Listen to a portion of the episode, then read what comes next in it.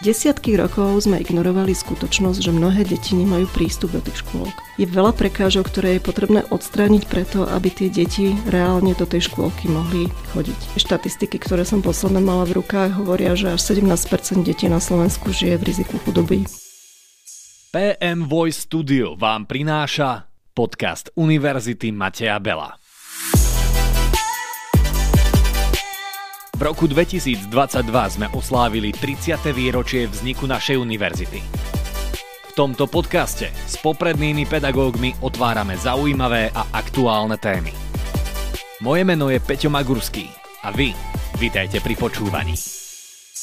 Všetky deti sú si rovné. Nemali by sme ich učiť spoločenským rozdielom. Pri hodnotení v škole by malo byť rozhodujúce, čo dieťa dokáže a niekde pracujú jeho rodičia. To hovorí teória, No nakoľko je to tak v skutočnosti? Problematika inkluzívneho vzdelávania je čoraz častejším predmetom spoločenských diskusí, z ktorých je zrejma polarizácia odbornej verejnosti.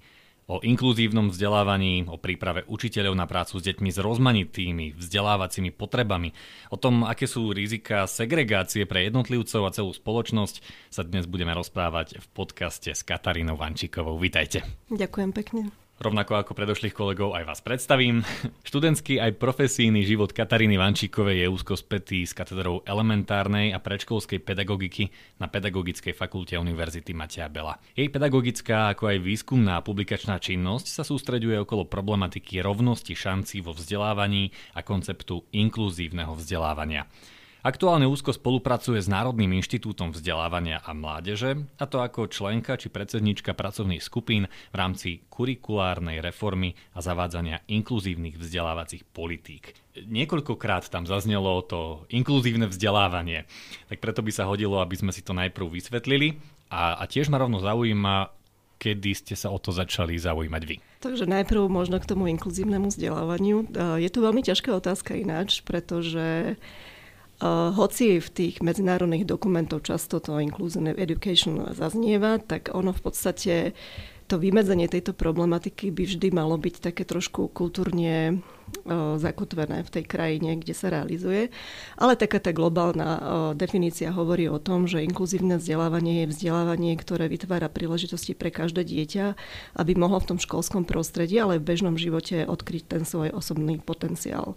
To znamená, každý ho máme, každý máme samozrejme nejaké silné a slabé stránky a je veľmi dôležité, aby ten systém a tá škola dokázala vlastne reagovať tak, aby to dieťa aj tie silné stránky mohlo odkryť a samozrejme pracovať aj s tými svojimi slabými stránkami. Ale teda vychádza to asi najmä z toho, že ako v minulosti, tak aj v súčasnosti nemajú všetky deti rovnakú štartovaciu čiaru na Prahu povinného vzdelávania. Prečo je to tak aj dnes? No to je veľmi zložitá otázka, ešte možno ťažšia ako tá prvá a priznám sa, že ja si ju kladiem už roky. Vždy, čo ma prvé napadne pri tom je určitá miera možno ľahostajnosti voči tomu, že naozaj aj na Slovensku máme skupiny detí, ktoré, ako ste pekne povedali, že nemajú dobrý štart, ale nielen na Prahu vzdelávania, ale vôbec do života. Čiže máme tu skupiny detí, ktoré napríklad sa rodia s tým, že majú nejaké zdravotné znevýhodnenie, alebo máme tu veľmi početnú skupinu detí, ktoré žije v chudobe, keď to tak zjednoduším Nejaké štatistiky, ktoré som posledne mala v rukách, hovoria, že až 17% detí na Slovensku žije v riziku chudoby.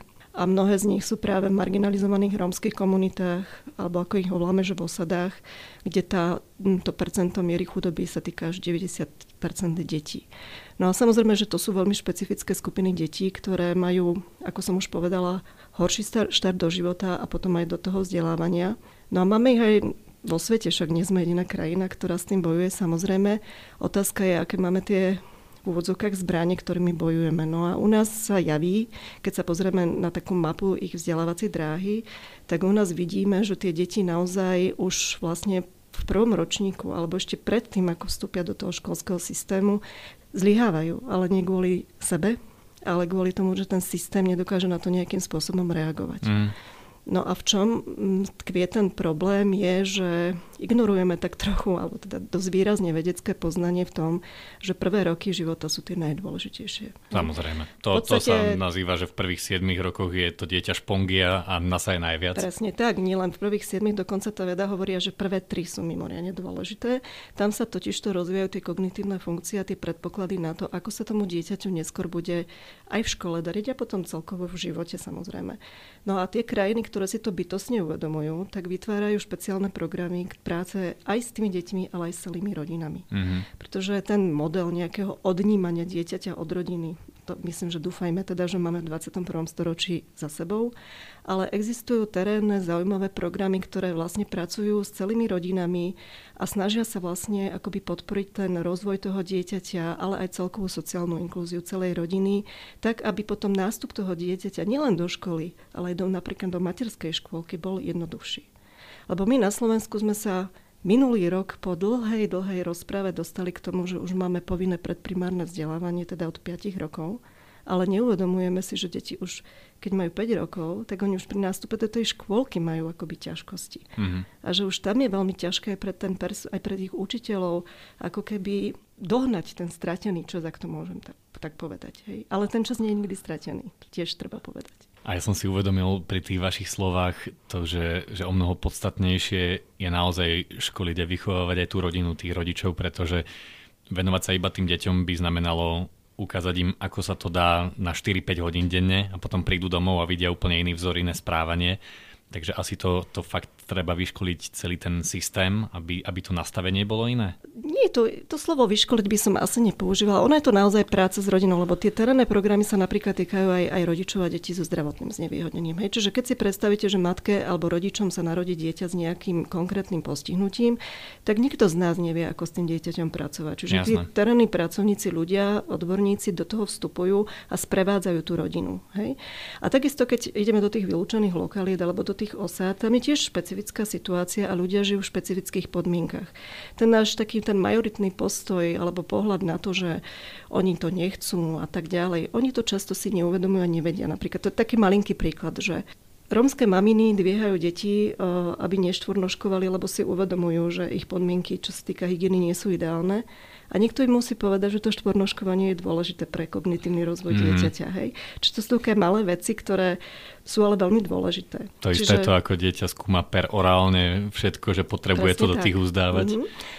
No a keď ste sa pýtali, že prečo je to u nás tak, tak uh, napríklad takéto programy my nemáme v systéme že vlastne zhostujú sa toho nadšenci z mimovládneho sektoru, z občianských združení, ktorí robia skvelé veci.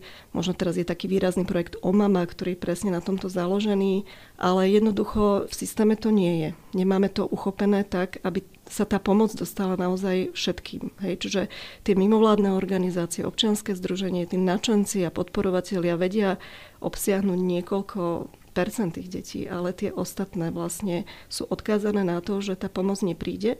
A potom ďalší problém, ktorý už je menej uchopiteľný aj pre mňa, je, že napriek tomu, že na Slovensku máme veľmi silnú tradíciu predškolského vzdelávania, tak desiatky rokov sme ignorovali skutočnosť, že mnohé deti nemajú prístup do tých škôlok. Hej, že jednoducho je veľa prekážok, ktoré je potrebné odstrániť preto, aby tie deti reálne do tej škôlky mohli chodiť. A pritom áno, to je, to je čistá duša, ktorá by mala mať rovnakú štartovaciu pozíciu a už potom, čo s tým vzdelaním, s tým životom spraví, tak to je na tej danej osobe. Ale, ale je pravda, že fakt nemajú rovnakú štartovaciu pozíciu. Nemajú.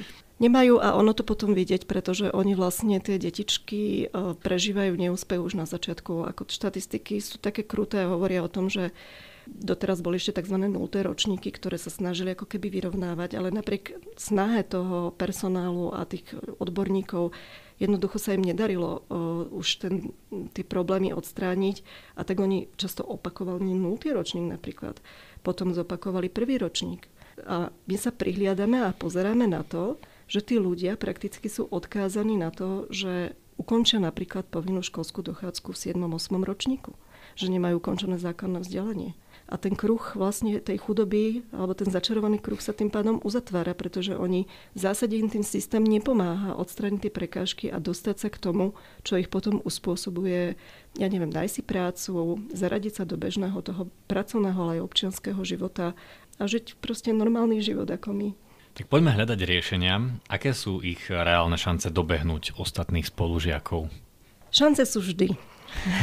Keď ste sa na, zakla- na začiatku spýtali, čo je inkluzívne vzdelávanie, tak je to taký koncept, ktorý je založený, ktorý je e, relatívne optimistický, pretože on vychádza z teórií, ktoré uh, hovoria, že tá, nechcela som také cudzie slovo, ale asi ho budem musieť použiť, že sa to volá, že kognitívna modifikovateľnosť. To znamená, každý je schopný dohnať nejaký stratený čas, keď to trošku zjednoduším, pokiaľ sú tie podmienky dobre nastavené. Mm-hmm. Ono je to trošku založené na také teórie, ale nechcem teoretizovať, ktorá hovorí o tom, že postavte mi lešenie, Hej, a ja vlastne uh, dokážem ísť vyššie. Hej. Čiže ak tá škola, ten personál, tie podmienky, ale komplexné podmienky toho, tej školy, dokážu to lešenie postaviť, tak dieťa dokáže strašne veľa.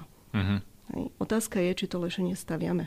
Alebo či tie deti odkláňame na nejaké vedľajšie vzdelávacie cestičky, ktoré sú často slepé.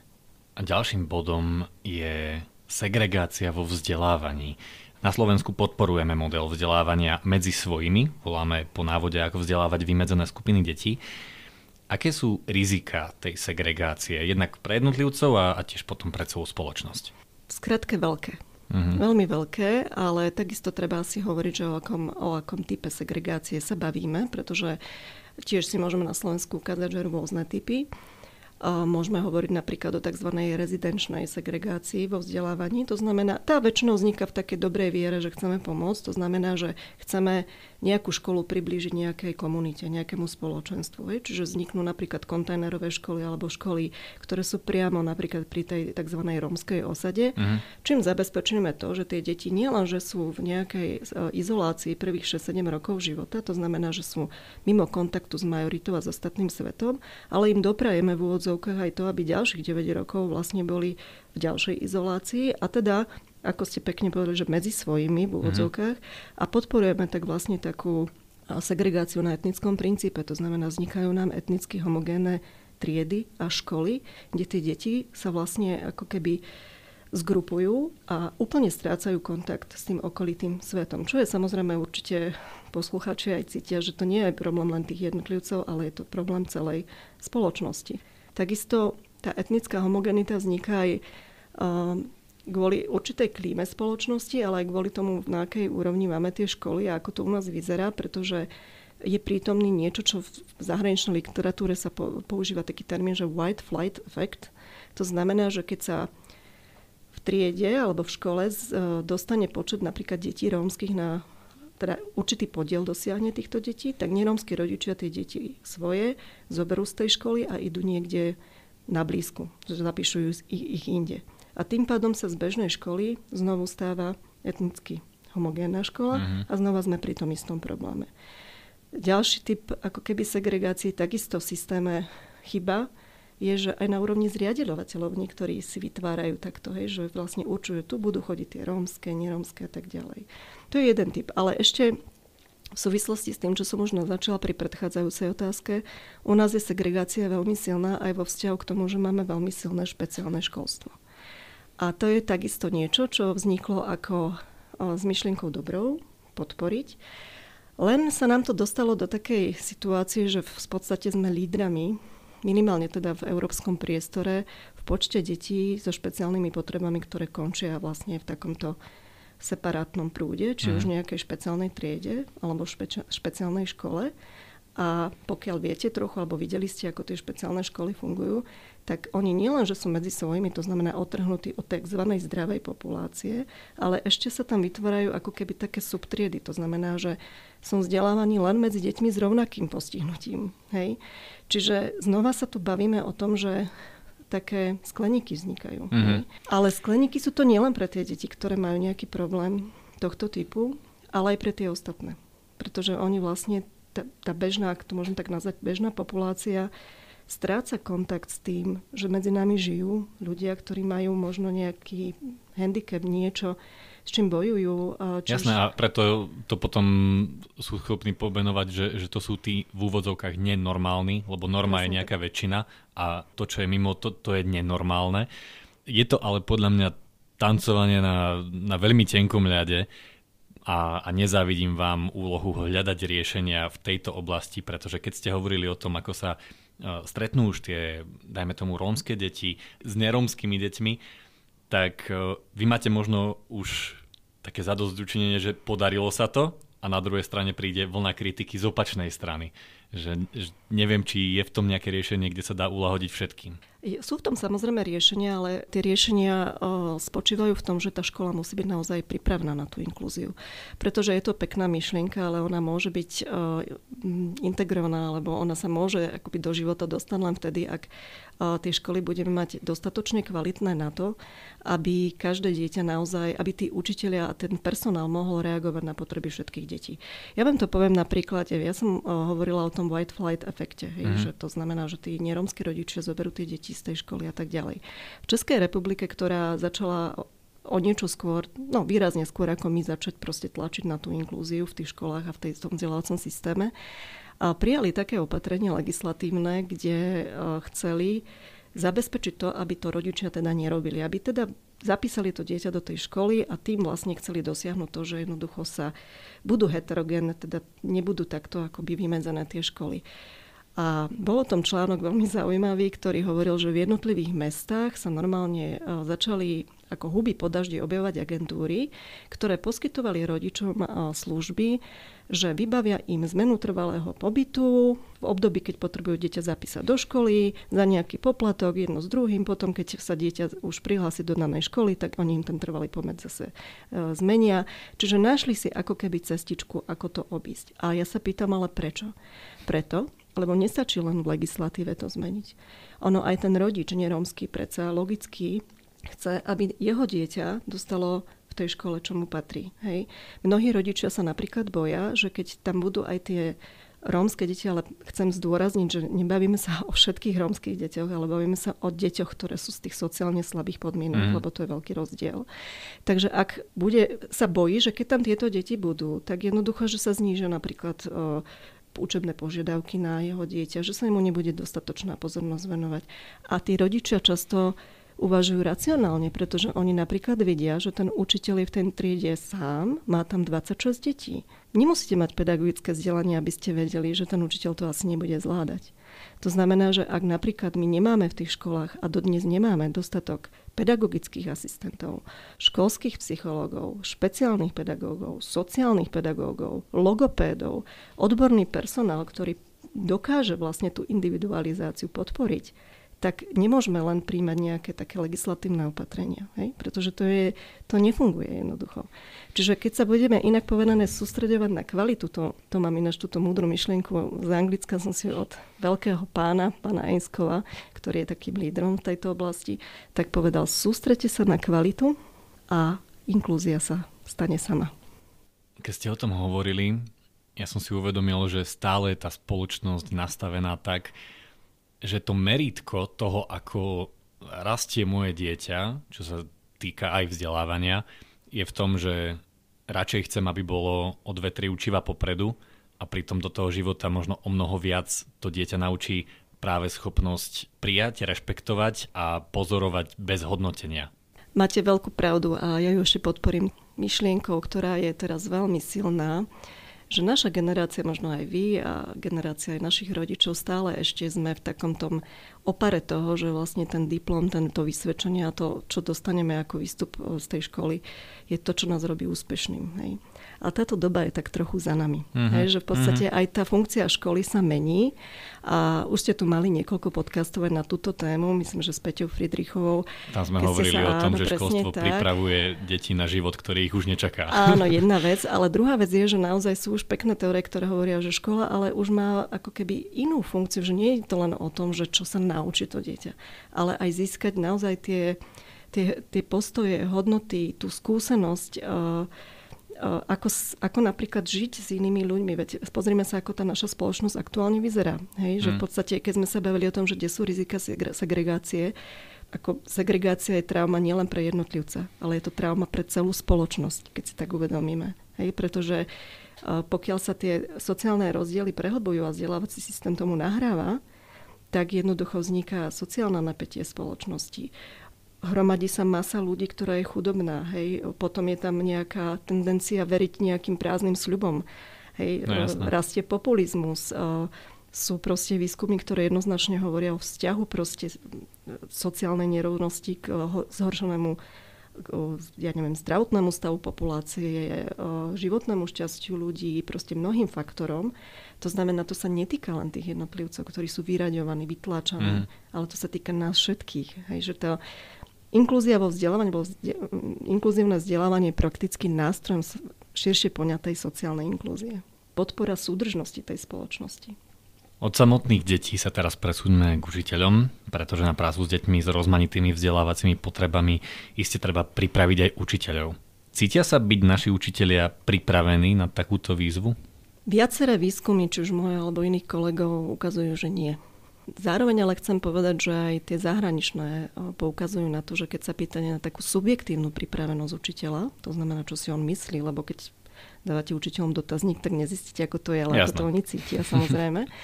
tak väčšina tých výskumov naozaj hovorí, že uh, sa necítia na to pripravení. Že ono to budí veľký rešpekt. Tá predstava toho, že prídem do tej triedy a mám tam akoby deti, ktoré majú rozmanité potreby, je to asi prirodzené. No hlavne nie je to asi matematika, kde sa naučí 4 učiva a tie 4 učiva budem učiť, ale jednoducho je to z toho slova rozmanité, sú rozmanité v tom, aký pohľad majú na život, aké emócie prežívajú v tej optike, ako nazerajú na život.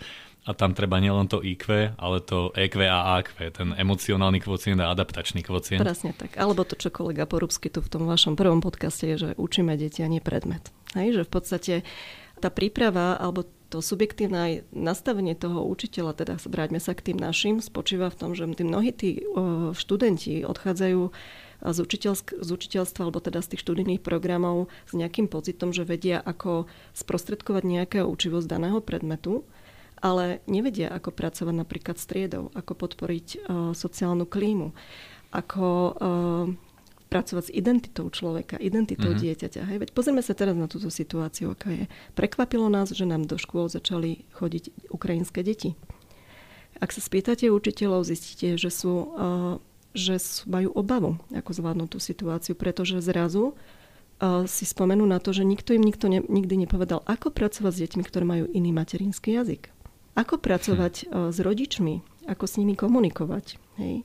ako ich vtiahnuť do toho procesu, ako pracovať s tou triedou, aby fungovala, pretože ja môžem začať učiť ten predmet v úvodzovkách, až keď je tá klíma nastavená nejakým spôsobom. Hej. Čiže to sú veci, ktoré sú veľmi dôležité. No a budem trošku aj kritická, pretože naozaj je to na mieste, že my v tých učiteľských študijných programoch vo veľkej miery kladieme dôraz práve na tie predmety, na to odborné vzdelávanie. To znamená, ak sa pripravujete byť učiteľom ja to je jedno, poviem, ja neviem, matematiky, tak sú to prevažne výborne vybavení ľudia, čo sa týka akoby poznatkov z matematiky, niekedy až nad rámec toho, čo bežne akoby potreboval pre to učenie, ale jednoducho tá čo sa vraví, že pedagogicko-psychologická príprava na to, ako pracovať s deťmi, ako učiť, tak to je veľmi, akoby, skôr to hrá také akoby druhé húsle v tých študijných programoch. Ale toto je niečo, čo sa kritizuje už roky napríklad. Hej, čiže Takisto, keď sa bavíte s respondentami, či už s učiteľmi z praxe alebo so študentami, tak vám povedia nakoniec, ak to dá rozum, keď sme robili tie analýzy, sme zistili, že, že jednoducho slabý kontakt so školskou praxou, že tí, tí ľudia na to nie sú pripravení. Hej. No a dáta hovoria jednou rečou, necítia sa byť dostatočne pripravení na tieto výzvy, čo sa týka práce s rozmanitými potrebami, ale zároveň e, nemajú ani veľmi veľký priestor, ako si to doplňať. Uvedomme si, že my v tej praxi máme e, učiteľov aj 30 rokov, aj 35 rokov, takže nemôžeme sa spoliehať na to, že sa to raz naučili na vysokej škole. Jasné. My sme v 21. Mhm. storočí. A je to zabehnuté mantinely, tak. to som, v tomto som jazdil a korčuleval 30 rokov a teraz čo? Presne tak. Čiže a zároveň, ak nechceme škatulkovať tie deti a hovoriť o tom, že na vysokej škole som sa mala naučiť, ako pracovať s dieťaťom s narušenou komunikačnou schopnosťou. Ak budem takto uvažovať, tak to je inkluzívny prístup, pretože každé dieťa aj v rámci tej diagnózy je špecifické mm. a potrebuje špecifický prístup. Hej. To znamená, že ja potrebujem hľadať tie informácie, potrebujem sa dovzdelávať, potrebujem byť v komunite hej, niekde. No a to, čo my sme zistili, aj teda, či už to Darazum, ale aj viaceré prieskumy o tom hovoria, je, že existuje ponuka samozrejme vzdelávacích rôznych kurzov alebo, alebo seminárov a tak ďalej ale neuspokojuje to tých ľudí. Hej, že nedostávajú tam to, čo by potrebovali. Dávnejšie sme robili s kolegom taký prieskum, kde sme si zobrali všetky rôzne ponuky akoby ďalšieho vzdelávania učiteľov a zistili sme napríklad, že ani jeden alebo veľmi malinké percento z tých programov bolo napríklad pripravené pre pre týmy, hej, že proste nie len pre učiteľov, ale napríklad aj pedagogických asistentov, e, špeciálnych pedagógov, školských psychológov. Lebo zoberte si, keď sa bavíme o pripravenosti. Teraz je veľká téma, že každý minister, však menia sa nám dosť často, ako sme si všimli, ale každý príde s nejakým prísľubom, že už teda tí, ten školský podporný tým, teda tí odborníci a tí pedagogickí asistenti, že už teda v tých školách budú, že ich nejak zafinancujú. Mám určité pochybnosti, ale chcem byť optimista. Hej. Ale čo sme zistili aj my s kolegom v nejakom výskume, je, že darmo oni tam prídu. Že tí učiteľia potrebujú vedieť aj s nimi spolupracovať. To nie je automatické. Hej? Kde si majú tieto kooperatívne schopnosti rozvíjať? Ako sa majú na, naučiť? Vnímať navzájom. Mm-hmm. Rozumieť tomu, že čo je to ten školský psychológ, aké má kompetencie ten školský špeciálny pedagóg. Hej? Že to je, keď sme robili takúto sondu kvalitatívnu, tak sme zistili, že to že tá spolupráca zliehavala na tom, že oni vzájomne ani nevedeli, čo môžu od seba očakávať.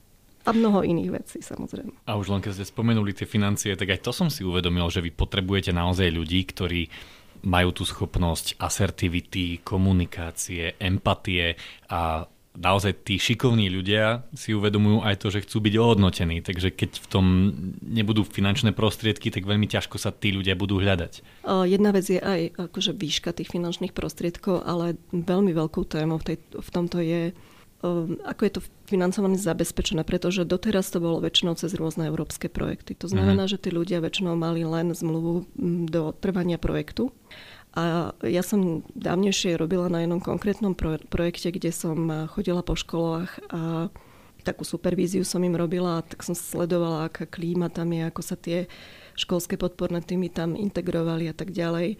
A robili sme to viacerí, keď sme sedeli pri stole a sme si tie skúsenosti zo 100 škôl zdieľali, tak sme dospeli k tomu, že je to strašne ťažké, pretože chvíľu trvá, kým tá škola ich príjme mm-hmm. prirodzene. Hej, máme kultúru zatvorených dverí, učitelia sa museli naučiť, že nevadí, keď tu niekto so mnou bude.